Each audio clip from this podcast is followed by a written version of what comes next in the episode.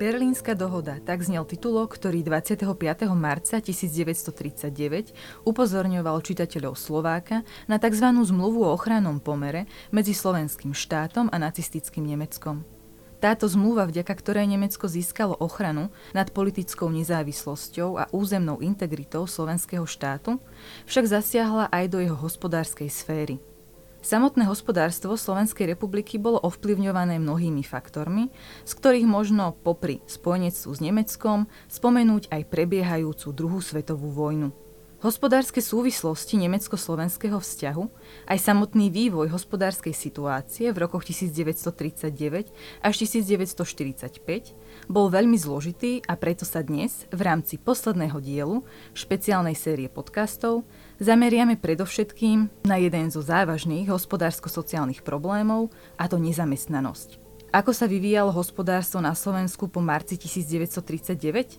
Akú úlohu v tomto smere zohrávala rozrastajúca sa Hitlerová ríša? Akými rôznymi spôsobmi ľudácky režim bojoval s nezamestnanosťou?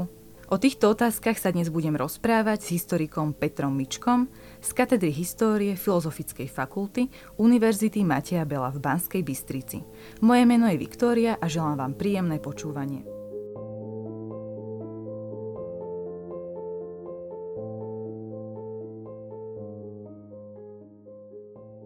Pán docent, aby sme do dnešnej témy neskočili úplne in media res, dovolte mi zastaviť sa pri tom akoby charakterizovaní hospodárstva, hospodárskej politiky slovenského štátu, respektíve v akom stave sa vôbec nachádzalo to slovenské hospodárstvo v marci 1939? Rok 1939 a vznik slovenského štátu bol teda dôležitý nielen z toho politického hľadiska, ale výrazné zmeny sa odohrali aj v tom hospodárskom eh, odbore, a teda v tej hospodárskej oblasti slovenského štátu. Keď sa pozrieme na tie východiska slovenského hospodárstva, musíme sa eh, pár rokov posunúť ešte do histórie, teda do obdobia Československej republiky. Čo sa týka toho vzniku Československej republiky, tie preznamenali aj tú ďalšiu budúcnosť hospodárstva na Slovensku. Boli tu viaceré problémy, ktoré sa museli riešiť, či to už boli problémy s odbytom, či to už boli problémy s infraštruktúrou, nedostatkom finančného kapitálu, No a takisto aj problém, ktorý potom nastal vlastne pri riešení týchto jednotlivých jednotlivých problémov slovenského hospodárstva a to bola vlastne aj tá nezamestnanosť. Po vzniku slovenského štátu do 14. marca 1939 tu nastáva ešte jeden dôležitý moment a to je vlastne vplyv Nemecka na fungovanie toho slovenského hospodárstva. Tie také rámce tých pravidiel v rámci toho fungovania slovenského hospodárstva boli dané ochranou zmluvou z 20.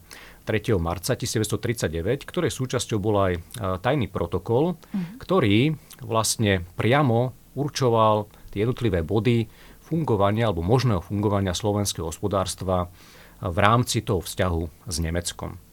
Čo sa týka týchto jednotlivých bodov, môžeme ich teda v krátkosti spomenúť. Určite. E, keď ich teda tak zjednodušíme, v podstate išlo o to, že tie e, najdôležitejšie odvetvia slovenského priemyslu, slovenské polnohospodárstvo, dopravný systém, e, baníctvo, takisto aj tá výstavba ciest infraštruktúry sa teda mali rozvíjať, ale vždy teda s ohľadom na potreby Nemecka. Mm-hmm. Takže to boli také tie východiska, také tie mantinely, v ktorých teda sa to slovenské hospodárstvo malo pohybovať.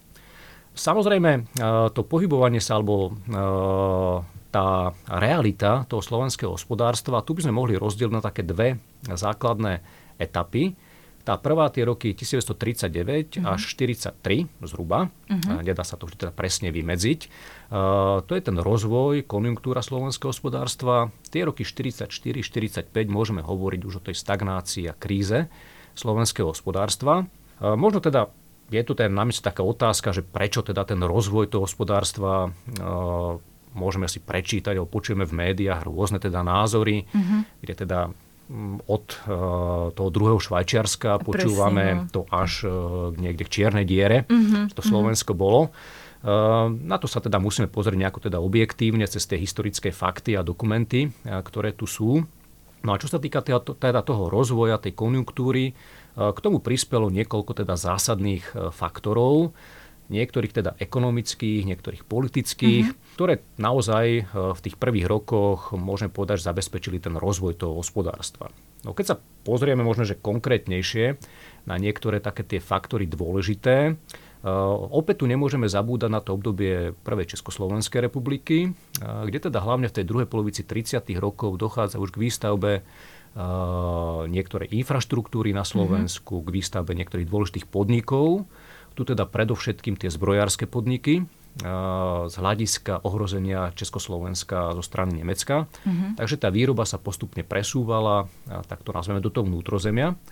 Takže už tu máme tie počiatky výstavby napríklad veľkých zbrojoviek na váhu v Dubnici, Považskej Bystrici, kde sa teda presúva tá výroba z českých krajín.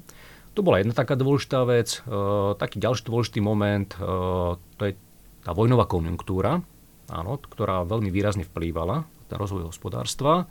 V rámci tej vojnovej konjunktúry Slovensko malo pomerne výhodnú štruktúru toho hospodárstva práve na tie vojnové potreby.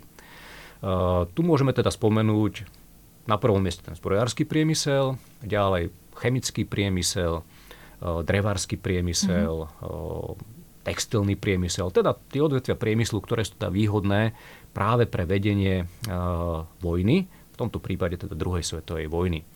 Ďalší dôležitý moment, môžeme spomenúť zahraničný obchod, mm-hmm. ktorý s tým, môžeme povedať, že súvisel. Slovensko v tých rokoch 1939, hlavne až do roku teda, alebo teda presne, konkrétne do roku 1944, na svojom území nepocítilo tie, môžeme povedať, že ničevé momenty druhej svetovej vojny. Takže v tomto období tá výroba prebiehala pomerne intenzívne, tie výrobky teda mohli sa exportovať na tie pomerne vyprázdnené zahraničné trhy. Uh-huh. Keď teda hovorím ten rok 1944, tak eh, v lete, v júni eh, bol taký ten prvý moment, ktorý priamo zasiahol Slovensko a to bolo bombardovanie Apolky uh-huh. 16. júna 1944 a Bratislavy spojeneckým letectvom. No a vlastne už následne tie teda uh, hrôzy druhej svetovej vojny, postupne aj prechod frontu cez územie Slovenska, môžem povedať, že už poznačili uh, ten ďalší vývoj toho hospodárstva. K tým ekonomicky možno, že ešte uh, príčinám toho rozvoja môžeme spomenúť aj pomerne mm, významných národospodárov, Áno. ktorí stáli na čele týchto hospodárskych rezortov. No a takisto ešte jedna možno, že taká zaujímavá vec, na ktorú môžeme teda upozorniť. Vlastne rozpadom Československej republiky sa do istej miery aj znížila tá konkurencia českých podnikov, mm-hmm. českých finančných inštitúcií, takže možno, že ten konkurenčný boj bol do istej miery menší v tomto prípade. Spomínali ste práve národohospodárov, tak skúsme konkrétne. Nejaké mená? Tak tie najznámejšie mená, ktoré teda poznáme počas tých rokov 39-45, to sú vlastne tom čase ešte stále mladí slovenskí uh-huh. národospodári, ktorí vlastne vyrastali aj študovali v rámci Československej republiky, doma aj v zahraničí samozrejme, a to Imrich Karvaš a Peter Zaďko. No čo je teda také zaujímavé, títo dvaja páni obsadili pomerne významné pozície uh-huh. v tých mhm. štruktúrách slovenského hospodárstva. Imrich Karváš, najskôr teda guvernér Slovenskej národnej banky, ktorá z okolností vzniká po vzniku teda slovenského štátu. Ano. A od roku 1942 bol takisto predsedom Najvyššieho úradu pre zásobovanie.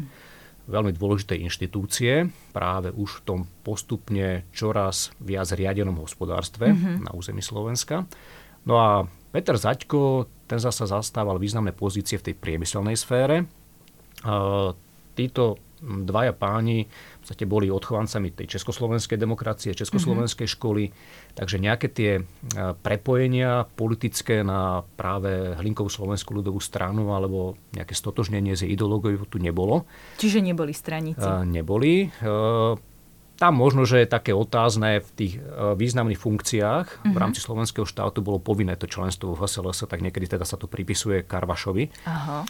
Teda, že bol členom HSLS, ale to naozaj, e, čo sa týka tej jeho ideológie a práve toho postoja aj k tej bývalej Československej republike, tam tá orientácia bola jasná. Mm-hmm. To ich postavenie v týchto pozíciách súviselo práve s tým, že mm, tá Hasela sa nemala takýchto odborníkov vo svojich radoch, mm-hmm. ktorí by vlastne menovalo do týchto dôležitých postov. No a z tohto dôvodu tu boli menovaní vlastne ľudia, ktorí neboli stotožení s tým režimom až tak, až tak blízko. Ano. Taký príklad vidíme napríklad aj v, v slovenskej armáde, kde bolo mm-hmm. teda po vzniku slovenského štátu pomerne veľa dôstojníkov toho československého zamerania, mm-hmm. čo bola teda dobrá pôda neskôr na prípravu slovenského národného povstania. A čo napríklad ministerstvo hospodárstva? Kto bol na jeho čele? Čo sa týka ministerstva hospodárstva, na jeho čele bol Gejza Medrický počas celého obdobia existencie slovenského štátu. Z tých hospodárskych ministerstiev môžeme spomenúť ešte minister, ministra financí Mikuláša mm-hmm. Pružinského, mm-hmm. no a tiež pomerne dôležité bolo ministerstvo dopravy, mm-hmm. na jeho čele bol Julius Stano. A toto všetko boli straníci? Áno, čo sa týka Stana, e, Pružinského aj Medrického, mm-hmm. áno, boli to, boli to stranické pozície.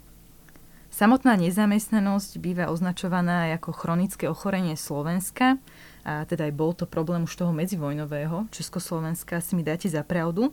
A predtým teda, než pôjdeme do nejakých konkrétností, skúsme takto na úvod načrtnúť tie mechanizmy, ktoré ľudáci využívali na eliminovanie tej nezamestnanosti. No ako ste povedali, tá nezamestnanosť už dlhodobo bola na Slovensku e, tým takým chronickým problémom. Tá nezamestnanosť tu sledujeme už od čas Uhorska, od čias vlastne Československej republiky. Naznačil som teda niektoré tie príčiny, ktoré k tomu viedli, hlavne teda po vzniku Československej republiky, e, kde teda vznikajú na Slovensku aj tie pomerne veľké tzv. hladové, hladové doliny, ktoré mm-hmm. vlastne mali, ich výsledkom teda bola aj vysoká miera vysťahovalectva za prácou, či už do Severnej Ameriky mm-hmm. alebo do západnej, západnej Európy. E, tá nesamestnosť tu bola už aj v období autonómie pomerne, pomerne vysoká. Po vzniku slovenského štátu sa táto situácia do istej miery teda musí riešiť, alebo teda e, ten režim e, má nejakú ambíciu túto nezamestnanosť znižovať. Mm-hmm. No a slúžilo tomu teda niekoľko takých dôležitých opatrení, ktoré k tomu prispeli. Takou, môžeme povedať, že veľmi dôležitou skutočnosťou bol napríklad odchod slovenských pracovníkov alebo slovenských robotníkov do Nemeckej ríše za prácou. Ďalšou dôležitou skutočnosťou bola napríklad výstavba infraštruktúry, mm-hmm. pretože pri tej sa zamestná vždy pomerne vysoký, vysoký počet zamestnancov. No a takisto pomerne výrazne stúpala zamestnanosť a počty zamestnaných v priemyselných podnikoch.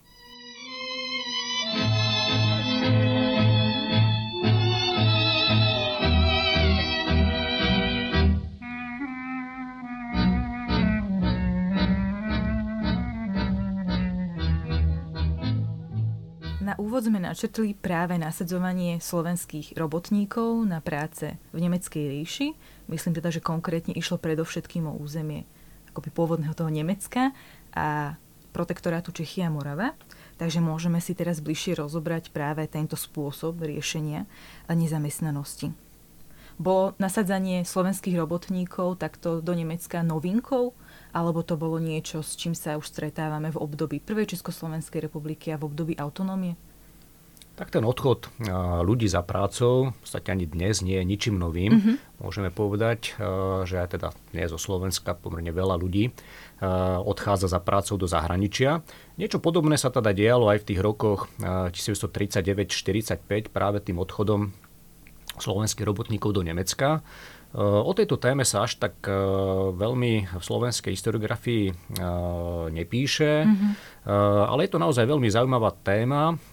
Čo sa týka toho odchodu slovenských robotníkov za prácou do zahraničia, už sme to spomínali v predchádzajúcej časti, že to vysťahovalectvo za prácou bolo, už či do tej Severnej Ameriky alebo do tej západnej Európy. No a konkrétne, čo sa týka toho odchodu do Nemecka, boli tu už Takisto v tých eh, predchádzajúcich rokoch eh, tie náznaky toho odchodu v rámci toho odchodu tej západnej Európy. Takže tam teda už tí slovenskí robotníci, alebo teda robotníci z Československej republiky mm-hmm. vtedy eh, odchádzali. Bola tu podpísaná aj zmluva v roku 1928. Čiže to nebolo novinkou, Takže že v slovenskom štáte to, sa s tým začalo. Áno, nebola taká novinka. No a taký, môžem povedať, že krok, ktorý tomu predchádzal priamo pred vznikom slovenského štátu, to boli ešte rokovania v rámci druhej Československej republiky, keď teda v januári 1939 sa takisto uskutočnili rokovania ohľadom odchodu teda ešte československých robotníkov do Nemecka. No a v rámci týchto rokovaní, ktoré teda prebiehali v januári, februári, boli teda určené aj nejaké tie kvóty, počty Eh, toho odchodu. No, keď sme pri tých číslach a kvótach, ano. oni sa vždy nejako naplánovali, ale málo kedy sa potom aj dodržali. Uh-huh. Ako to už zvykne bývať pri týchto kvótach. Tak len tak pre zaujímavosť, možno, že v, v tom čase, ten január, február 39, počítalo sa zhruba, že zo Slovenska by odišlo okolo 15 tisíc uh-huh. tých robotníkov do Nemecka. Prevažne teda v tom čase mali odchádzať do polnospodárských uh-huh. odvetví, čas teda do priemyslu, alebo e, do baníctva. Takže to môžem povedať, že bol taký ten e, jeden z tých dôležitých krokov, ktorý následne pokračoval po vzniku slovenského štátu. No samozrejme, po vzniku slovenského štátu sa tá situácia diametrálne mení. Mm-hmm. Uh, tie vzťahy s Nemeckom uh, sú už jasne, jasne dané. Nemecko je vlastne tým garantom tej slovenskej existencie. No a tie počty vlastne tých robotníkov v tom roku 1939 začínajú teda aj výrazne rásť, uh-huh. čo sa týka toho odchodu do Nemecka. No a v rámci toho odchodu boli rokovania medzi slovenskou a nemeckou stranou, no a bola uzatvorená teda nová zmluva 8. decembra 1939. A ako sa muži na Slovensku dozvedeli o tom, že majú možnosť ísť za prácou do Nemecka alebo do protektorátu? Áno, čo sa týka teda toho odchodu e, do toho Nemecka, možno by som ešte začal tou teda e, zmluvou z toho 8. decembra 1939. E, boli tam teda jasne stanovené kritéria a podmienky, uh-huh. čo sa týka toho odchodu, ako sa má uskutočňovať, ako sa bude realizovať, aká tam bude doprava, ako to bude vlastne aj byrokraticky vybavené. Mm-hmm. Môžem napríklad spomenúť, že e, potom vlastne tie úrady na Slovensku zabezpečovali pasy napríklad pre mm-hmm. tých robotníkov. E, dnes žijeme očkovaním, takže takisto aj to očkovanie bolo e, zabezpečené mm-hmm. pre tých robotníkov, mali vlastne odísť až potom teda očkovaní. Bol tam napríklad aj taký poplatok, ktorý, sa účtoval, ktorý si účtovala nemecká strana uh, za prijatie tých robotníkov Aha. a za také rôzne teda tie uh, môžem povedať, že niektoré tie činnosti, aktivity, ktoré s tým teda nemecká strana mala, tú byrokraciu, mala tú byrokraciu, ktorú s tým mala teda vyvinúť. Takže to boli také tie, môžem povedať skôr tie administratívne veci. Čo sa týka toho, tej informácie o tom ano. odchode do Nemecka, tá informácia, ako sme už naznačili, tí ľudia o tom vlastne vedeli, mm-hmm. od tých, o tom odchode do Nemecka. Štandardne sa vlastne to oznamovalo od tak, tak povieme z tých najvyšších miest až po tie nižšie štruktúry mm-hmm. tej štátnej, štátnej správy až jednotlivých regiónov. Takže tí ľudia sa o tom dozvedeli, no a už vlastne potom následne sa organizoval napríklad aj a tá doprava, ano. ten dopravný systém, ako teda budú odchádzať. Boli rieš... presne určené nejaké mesta, z ktorých odchádzali tí robotníci? Áno, boli také vlastne tie sústreďovacie uh-huh. uh, mesta, z ktorých teda odchádzali do toho Nemecka, alebo teda prichádzali takisto. Aj, uh-huh. To boli to hlavne tie hraničné, ako napríklad Bratislava alebo Čaca zasa na severe, uh-huh. tá Žilina. Uh-huh. Takže odtiaľ vlastne tie vlaky boli vypravované najčastejšie. Uh, takisto tam riešili napríklad ceny tých dopravných lístkov, koľko tých dopravných lístkov, batožina a podobne. Takže a to za, bola tú vlastne... do, za tú dopravu do Nemecka tí robotníci museli zaplatiť? Uh, čo sa týka tých cien tých lístkov, áno, tie boli stanovené a za to sa teda, za to si teda platili. Spomínali ste aj e, kritéria, teda ktorí robotníci kvázi sa dostávajú e, na tieto práce. Bol napríklad stanovený aj presný vek, že si Nemecko vypýtalo takýchto robotníkov, ale mohli mať iba od, dajme tomu, od 20 do 40 rokov, že starších neprimeli? Čo sa týka tých nejakých vekových obmedzení, uh-huh. tie nejako neboli uh-huh. zvýraznené, ale určite tie obmedzenia potom prichádzali časom, keď teda hovoríme o tých mladších možno, že robotníkoch. Ako teda dobre vieme, 1. septembra vypukla vojna.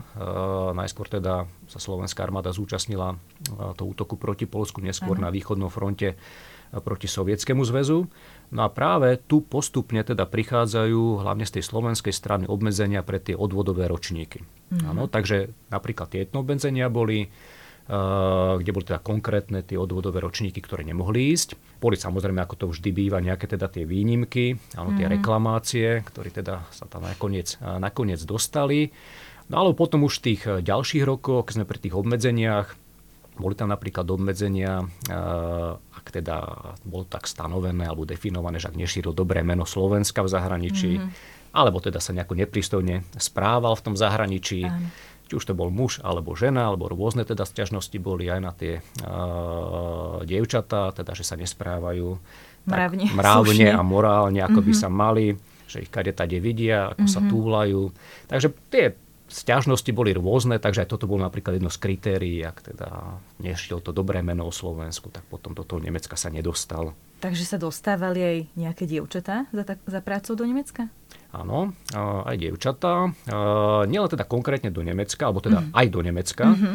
Ale keď sme teda hovorili o tej tretej ríši, tam sme spomínali ten protektorát, Áno. napríklad aj Rakúsko. Mm-hmm. Tak tam práve, čo som spomínal, aj tie rôzne také tie hlásenia o tom nepristojnom mhm. správaní sa dievča, tak to konkrétne bolo z Viedne, ak sa nemýlim. Takže tam väčšinou ako pomocničky v domácnosti. Aha, rozumiem. A aké boli kvázi najpopulárnejšie odvetvia, kam tí robotníci chceli odchádzať? Alebo nebolo to veľmi preferované, že napríklad chceli ísť najmä do priemyslu alebo najmä do poľnohospodárstva? Hm.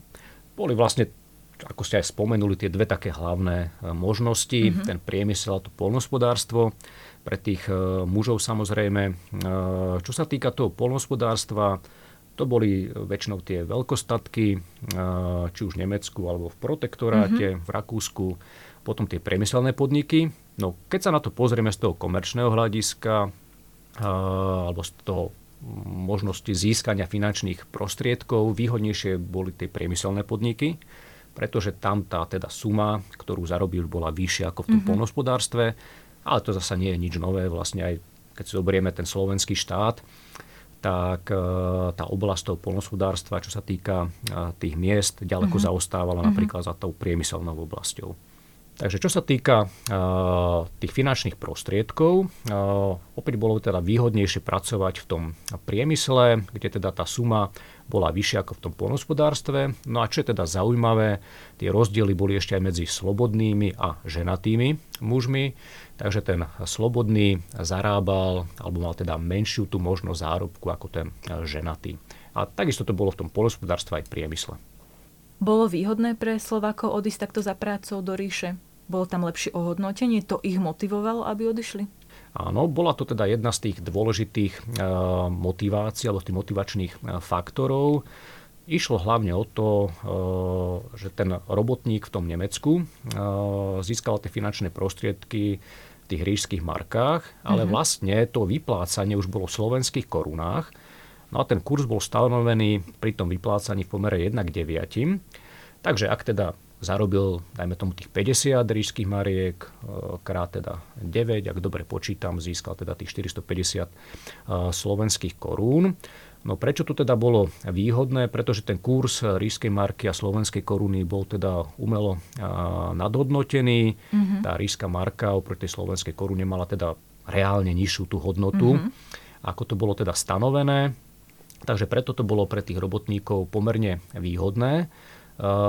Keď sa na to ale pozrieme z tej druhej strany, nebolo to veľmi výhodné zasa pre ten štát ako Slovensko, pretože Slovensko sa pomerne výrazne podielalo aj na tom preplácaní a vyplácaní tých e, výplat tým slovenským robotníkom. Takže aj Slovenská národná banka, aj ministerstvo financií s tým mali problémy, čím teda mhm. viac tých robotníkov v Nemecku bolo, tým tie náklady boli vyššie a tým mm-hmm. tam boli problémy napríklad aj s tým prevodom tých finančných prostriedkov, aj s tým vyplácaním tých finančných prostriedkov. V tom prvom vojnovom roku 1939 bol veľký záujem o odchod do ríše. Ten záujem bol pomerne vysoký. Keby sme to tak zovšeobecnili, ten uh, vysoký záujem bol zhruba do toho roku 1942. Mm-hmm. Tie počty tých robotníkov, ktorí odchádzali, každý rok do istej miery klesali. Ano, mm-hmm. V tom prvom roku zhruba môžeme hovoriť až o 70 tisícoch tých mhm. robotníkov, ktorí išli do Nemecka. Každý ten rok to zhruba o tých 10 tisíc reálne teda klesalo, aj keď tie nemecké požiadavky samozrejme boli každý rok vyššie a vyššie, mm-hmm. pretože tí pracovníci tam v Nemecku, v Nemecku chýbali. Takže o ten odchod bol záujem a prečo teda do toho roku 42?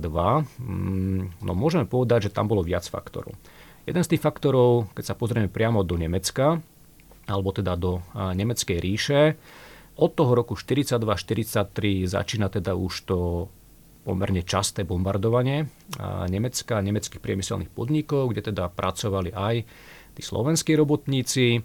Aj napriek tej dohode, že tí slovenskí robotníci mali tam to rovnoprávne postavenie s tými nemeckými, nie vždy to bola pravda, predsa len boli to robotníci z zahraničia.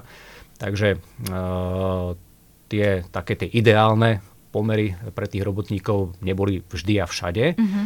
No a keď sa pozrieme domov na Slovensko, tak už v tom roku 42, tam už to bolo pomerne výrazné, ale bolo to už aj tie, e, ten rok, dva predtým, začína už aj Slovensko pociťovať pomerne výrazný nedostatok robotníkov, mm-hmm. hlavne teda tých kvalifikovaných robotníkov, to je jedna vec. No a takisto, čo sa týka aj toho sociálneho zabezpečenia, a tých výplat, tých miest na Slovensku, tak postupne začínajú rásť. Takže aj ten rozdiel medzi tým, to, čo zarobili v Nemecku a to, čo teda zarobili na Slovensku, sa začína trošku e, stierať. Čo sa týka ubytovania týchto robotníkov, tak to tam mali zabezpečené? Čo sa týka toho ubytovania, tam boli také klasické tie e, robotnícke ubytovne, mm-hmm. áno, keď teda prišiel ten väčší počet, takže to tam bolo. E, čo môžeme možno ešte spomenúť, keď sme pri tom ubytovaní, možno pri tom mimo pracovnom živote, začína sa postupne riešiť, alebo teda slovenská vláda začína postupne riešiť aj tú otázku napríklad náboženstva, áno, je, mm-hmm. je tam napríklad, bol tam poslaný kňaz mm-hmm. do tých jednotlivých oblastí. Ďalšia dôležitá vec, napríklad tlmočník, Áno, pri tom vybavovaní rôznych tých sociálnych, pracovných mm-hmm. uh, problémov, ten tlmočník bol teda veľmi, veľmi vhodný, alebo teda aj snaha o nejaké tie kultúrne podujatia, áno, ale častokrát to dopadlo teda, že sa tam prišli aj niektorí tí predstaviteľe vlády ukázať, áno, mm-hmm. ako to mhm. už zvykne bývať. Takže aj takáto tá oblasť sa začala postupne rozvíjať alebo vydávať napríklad e, nejakých tých novín v mhm. Slovenčine, mm-hmm. áno. Takže už aj táto oblasť mimo robotnícka sa tam teda rozvíjala. A na aké obdobie tam títo robotníci odchádzali? Bolo nejaká minimálna lehota stanovená, koľko tam museli stráviť? Tam to môžeme teda rozdeliť. E, tí polnospodársky to boli hlavne tie sezónne práce.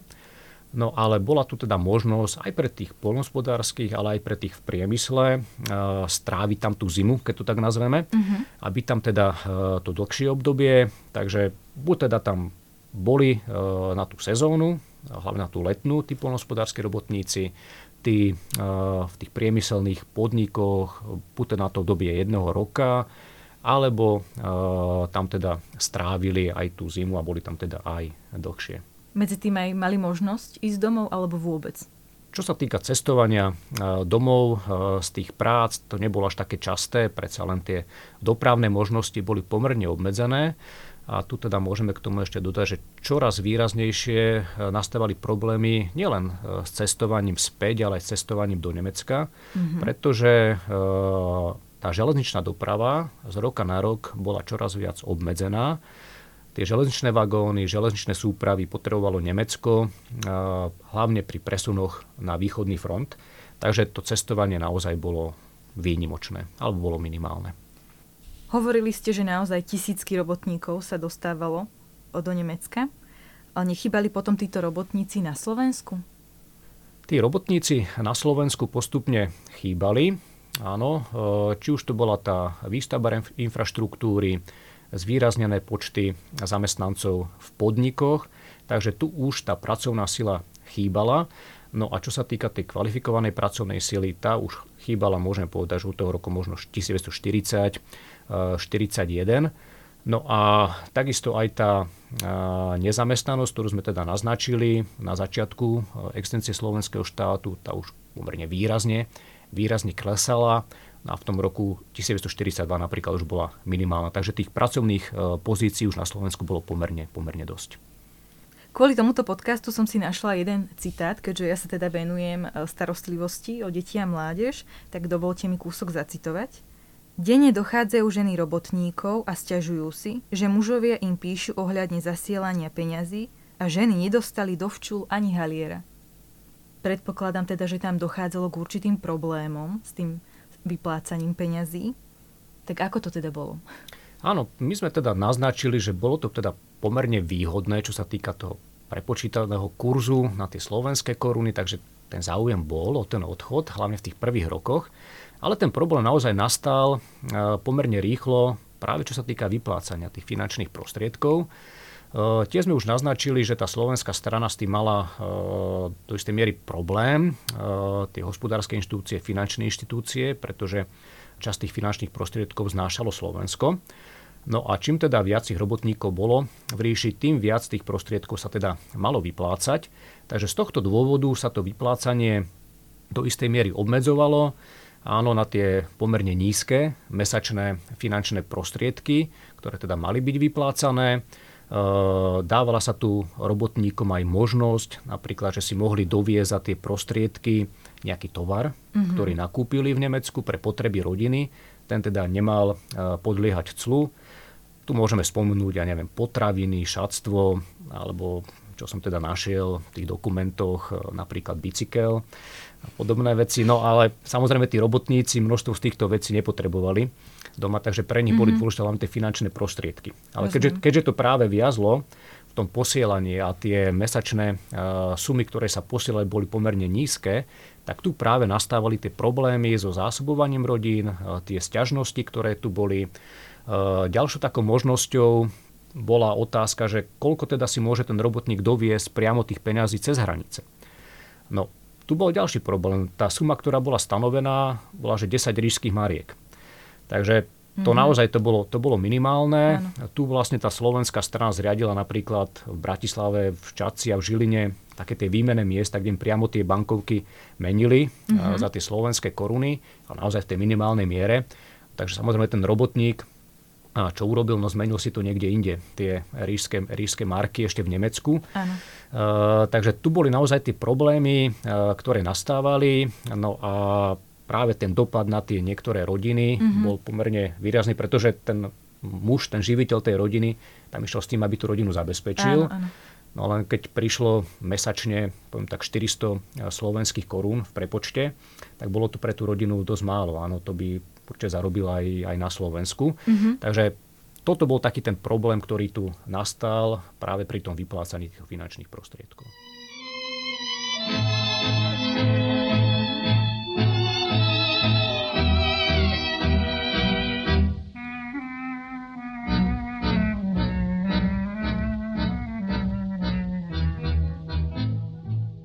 Súčasťou hospodárstva slovenského štátu prirodzene nebolo len nasadzanie robotníkov na práce do ríše a nezamestnanosť sa riešila aj inými ďalšími spôsobmi. Skúsme si ich teda priblížiť. Akým spôsobom ten ľudacký režim ešte bojoval s nezamestnanosťou? Niečo sme na úvod načetli, tak teraz to môžeme bližšie rozvinúť. Áno, môžeme sa teda na to pozrieť uh, trošku bližšie.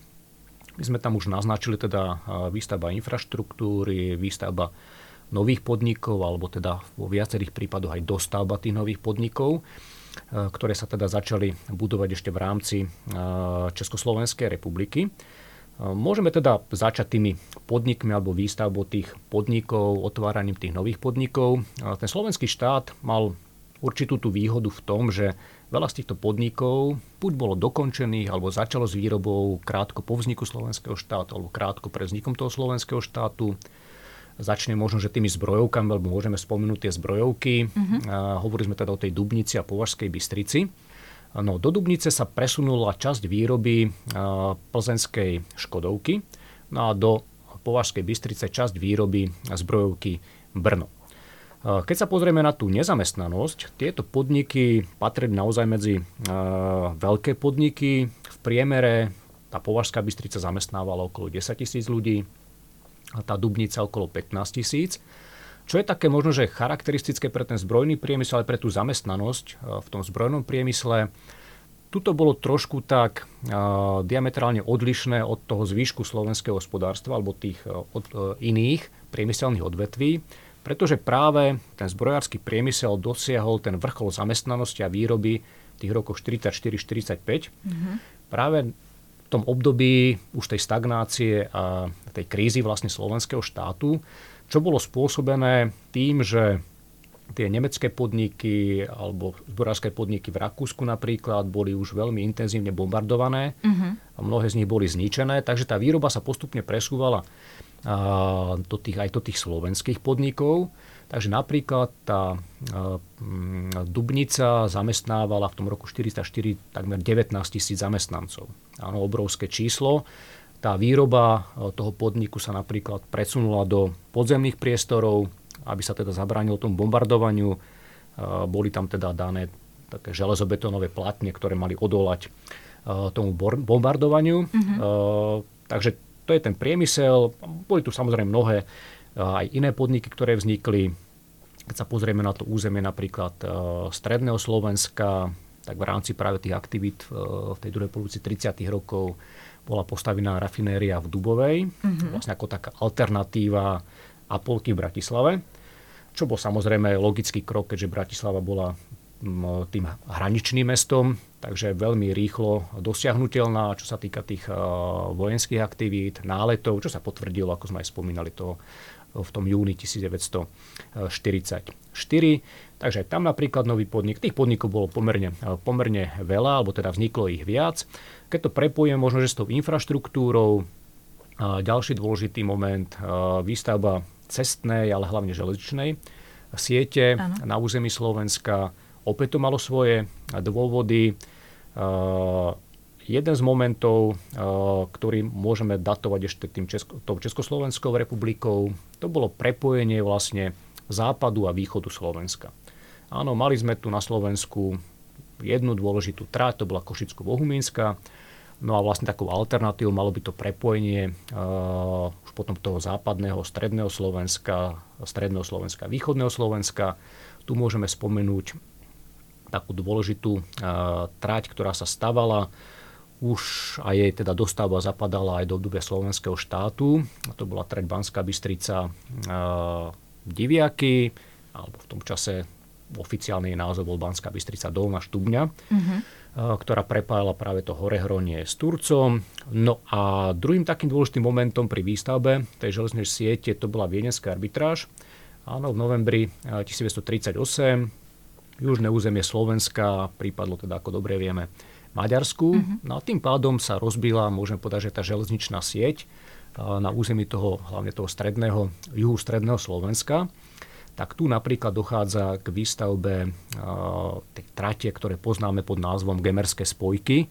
Taký ten zaužívaný, zaužívaný názov. No a práve táto železničná trať mala teda nahradiť tie odpadnuté to odpadnuté železničné prepojenie. E, takže to bol jeden taký dôležitý moment pri tej výstavbe železničnej infraštruktúry. No a keď sa pozrieme na východné Slovensko, tiež jedna dôležitá tráť Prešov Strážské. Opäť to vychádza aj z tej viedenskej arbitráže. Vieme dobre, Košice pripadli Maďarsku, no a Prešov sa stáva tým centrom východného Slovenska. Uh-huh. Takže aj na dobudovanie tej infraštruktúry dochádza aj k výstavbe. Môžeme povedať, že tejto ďalšej železničnej trate. Trošku vám do toho vstúpim. Čo sa týka výstavby infraštruktúry, tak spomenuli ste áno, že ten významný faktor bola tá viedenská arbitráž, ale čo sa týka napríklad budovania železničnej alebo aj autobusovej možno siete po Slovensku, tak boli projekty, v ktorých vlastne slovenský štát pokračoval v tom, čo nastavila tá prvá Československá republika? alebo to boli úplne nové projekty a s niečím, čo proste inovatívne prišiel ten slovenský štát? Čo sa týka uh, toho pokračovania alebo tej inovatívnej uh, časti uh, alebo toho pohľadu na výstavbu, môžeme to rozdeliť aj aj. Áno. Uh-huh. Tie stavby, ktoré boli začaté, logicky teda nadvezovali uh-huh. na tie plány Prvej Československej republiky. Tu napríklad môžeme spomenúť, aby sme neboli teda v tej infraštruktúre iba pri tej železničnej sieti, ano. Tak napríklad výstavba vodných elektrární na váhu. Áno, uh-huh. tá takisto pokračovala, tá mala tú dra- tradíciu dlhodobejšiu, samozrejme v rámci Československej republiky. Tam tie prvé stupne Lace Ilava, ktoré boli postavené, pokračovalo sa s tým ďalej. Môžeme spomenúť, že sa po dlhých, dlhých rokoch plánovania ešte z čias Uhorska urobil napríklad prvý výkop, keď to tak povieme, Oravskej priehrady mm-hmm. v roku 1941, ktorá vlastne bola tiež, alebo je súčasťou tej vážskej, vážskej kaskády. Takže to boli tie veci, ktoré sa vlastne dlhodobo plánovali, mm-hmm. potom mhm. vlastne dokončili. A tie, ktoré vlastne prinútili slovenský štát s ich výstavbou, to boli tie tráte železnice, ktoré sme spomenuli. No a takisto dôležitým momentom aj pri tej cestnej sieti, to boli aj záujmy Nemecka, Presne som sa k tomu chcela dostať, áno, takže, že do akej miery to áno, bolo preto Nemecko dôležité. Takže aj to Nemecko, samozrejme, ako sme už naznačili v tej ochrannej zmluve, boli tie jasné priority politickej, hospodárskej a vojenskej oblasti. Áno. Slovensko automaticky ako spojenie teda Nemecka zapadalo do týchto plánov v rámci tých vojenských aktivít Nemecka. No a keď sa na to pozrieme z toho geografického hľadiska, Logicky nám z toho vyplýva, že Nemecko teda malo hlavne záujem eh, vybudovať pevnú a kvalitnú mm-hmm. cestnú sieť hlavne na severe a východe Slovenska. Prečo?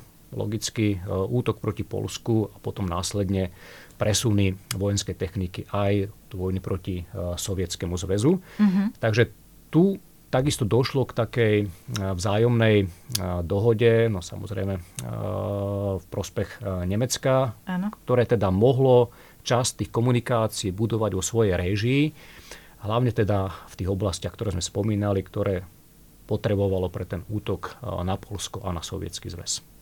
Trošku sa vrátim ešte k Dubnici a Považskej Bystrici, keďže sme aj spomínali to práve napojenie na Nemecko oni, tie podniky sa nachádzali v tzv. ochrannej zóne, tak do akej miery to ovplyvňovalo tieto podniky?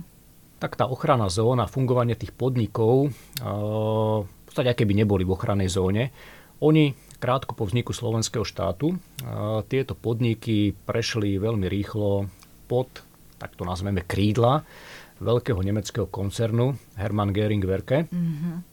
No, Eh, bolo to eh, ten typický nemecký, teda eh, tá typická nemecká snaha o ovládnutie týchto dôležitých zbrojárskych, strojárskych podnikov nielen na Slovensku, ale aj v tej okupovanej časti Európy.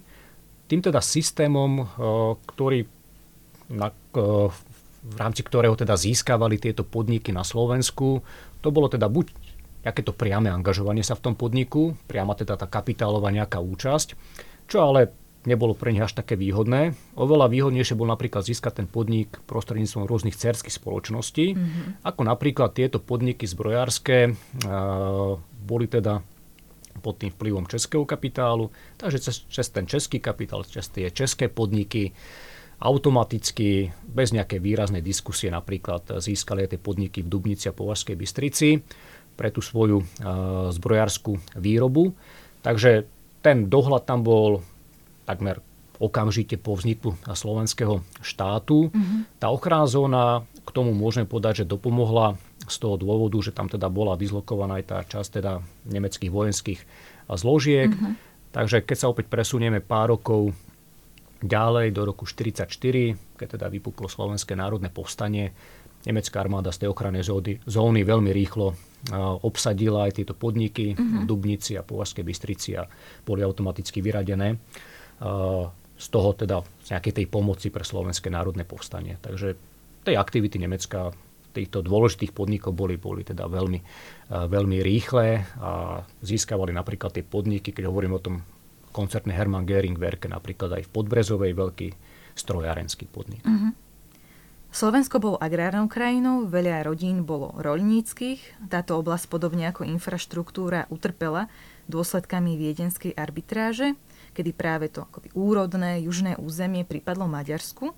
Tak akú úlohu v slovenskom hospodárstve zohrávalo práve poľnohospodárstvo a ako ho ovplyvnila tá viedenská arbitráž? Keď hovoríme o tom hospodárstve na Slovensku, nemôžeme zabúdať, že vlastne to polnohospodárstvo, ten agrárny sektor bol dominantný mm-hmm. v mhm. tom slovenskom hospodárskom priestore. Stále viac ako 50% ľudí pracovalo v polnohospodárstve. Už na druhej strane je otázka, prečo teda taký veľký počet. No, aj z toho dôvodu, že nebolo až také efektívne to polnohospodárstvo Slovenska. Tie modernizačné trendy zaostávali. Takisto to rozčlenenie tých políčov, keď to tak povieme, uh-huh. na Slovensku, na tie malé kúsočky, každý ten súrodenec mal ten svoj kúsoček toho políčka, uh-huh. na ktorom si tak vypestoval akurát pre svoje potreby. Áno. Pár tých vried zemiakov. Takže z toho nejaký ten aj v tej hospodárskej stránke nejaký ten prísun tých finančných prostriedkov ani nebol pre tých uh, ľudí. Takže to boli tie také to základné takéto porovnanie s tým priemyslom. No a po viedenskej arbitráži dochádza k ďalšiemu takému problému, dosť výraznému. No po viedenskej arbitráži tá najkvalitnejšia a najúrodnejšia pôda, ktorá na Slovensku bola, pripadla Maďarsku.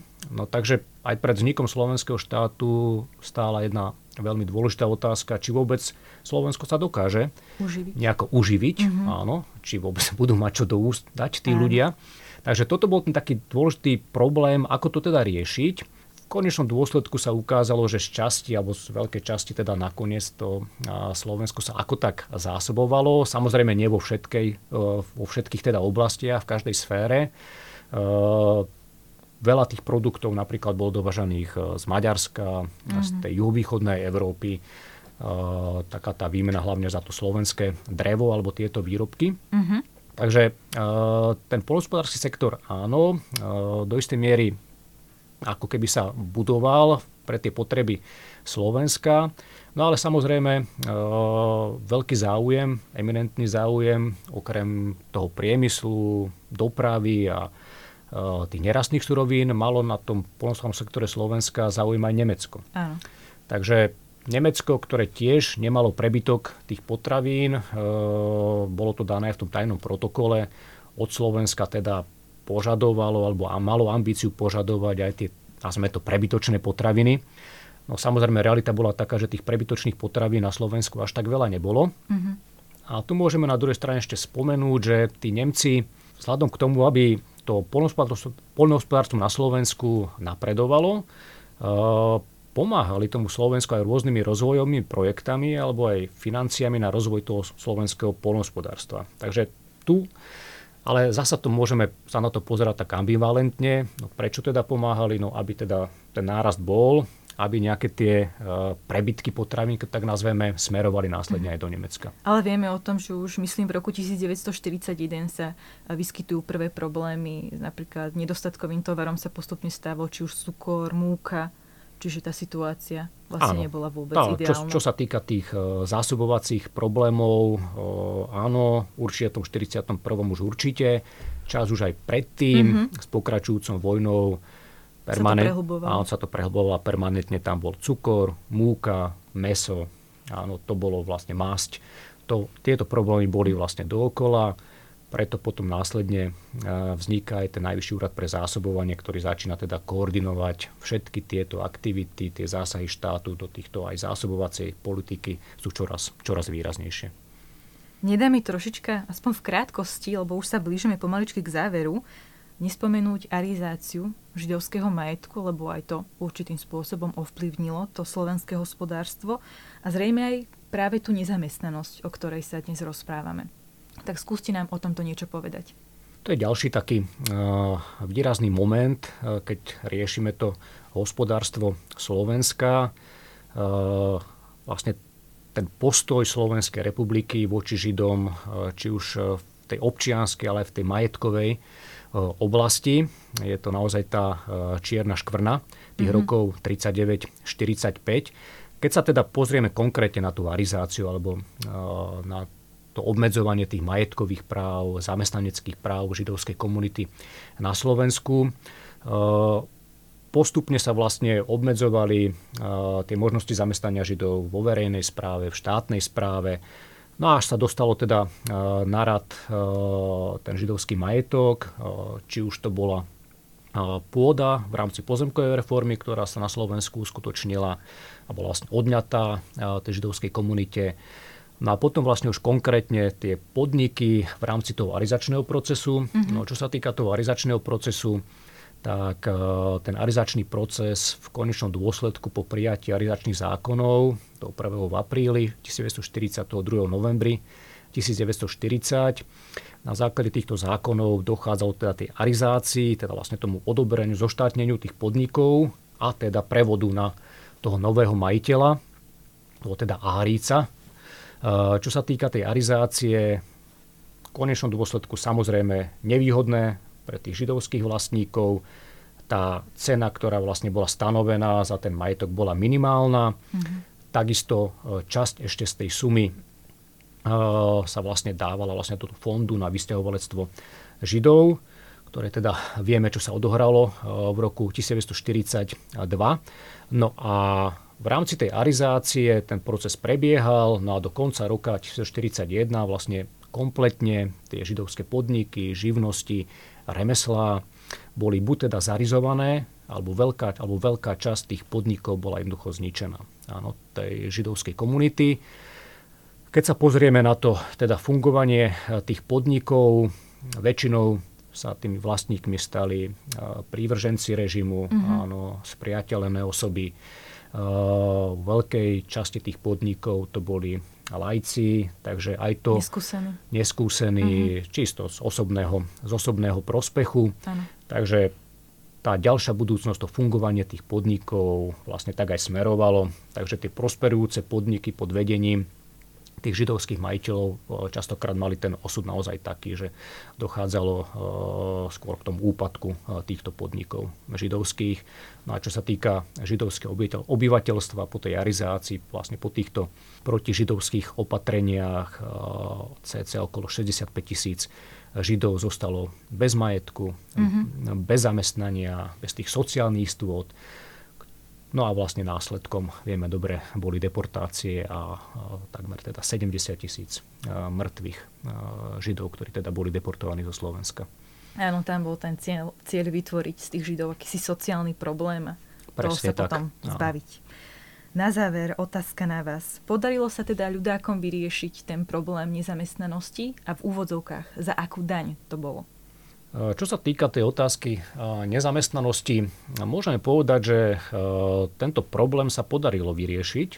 Keď sa pozrieme do tých oficiálnych štatistík, uh-huh. ktoré samozrejme ale teda nie sú kompletné, ale teda tie, ktoré boli uvádzané, tak v lete 1942 keď tá nezamestnanosť bola najnižšia v lete, uh-huh. pretože tam boli aj tí sezónni robotníci. Áno. Polnospodársky oficiálne sa vykazovalo niečo cez 500 nezamestnaných na Slovensku. Wow.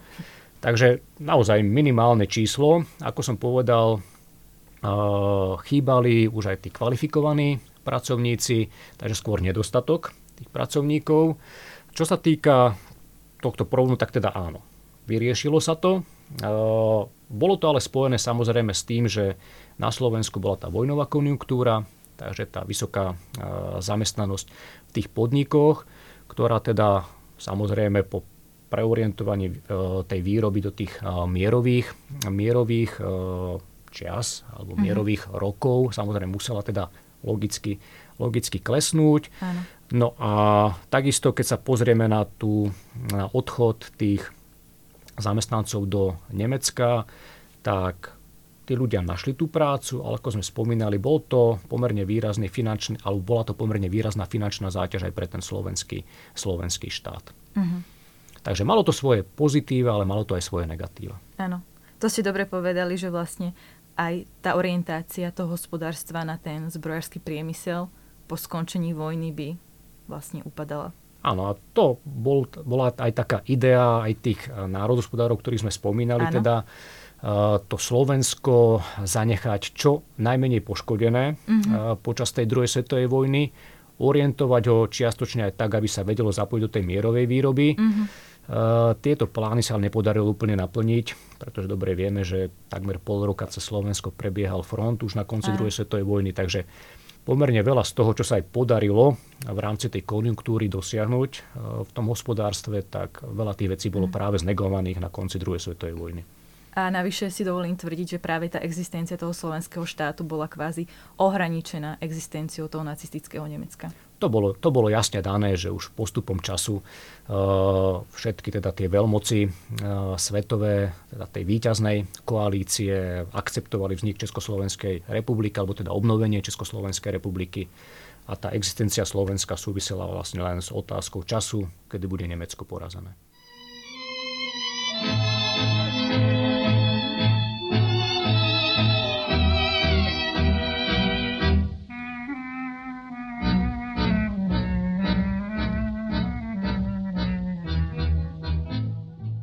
Môžeme prejsť na záverečnú rubriku, ktorú som si teda prichystala pre každého z mojich hostí, teda aj pre vás.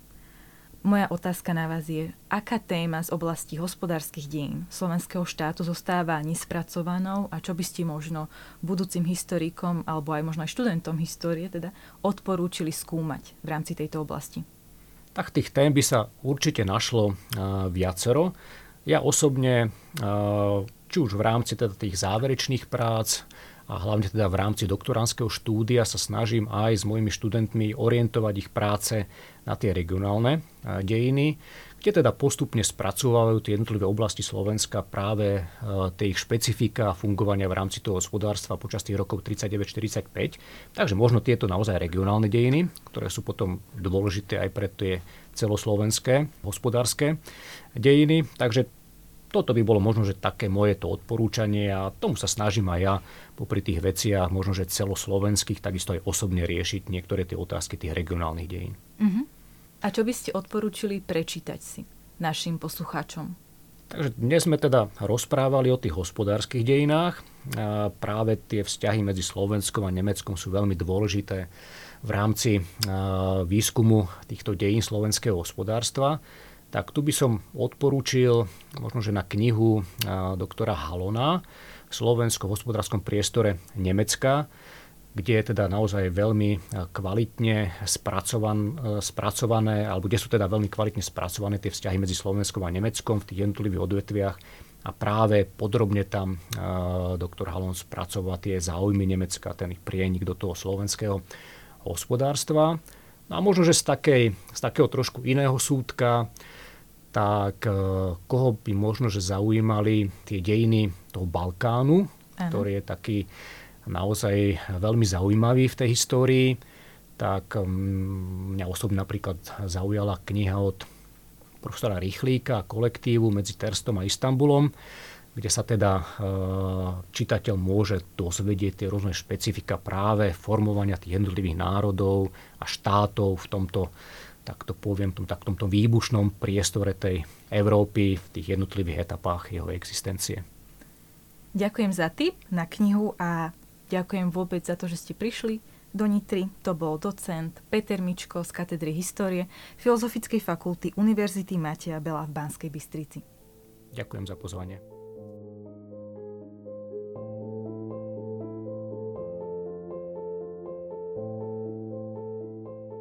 Tento podcast vznikol vďaka agentúre na podporu výskumu a vývoja v rámci projektu Dejiny Hlinkovej slovenskej ľudovej strany v domácich a európskych dimenziách.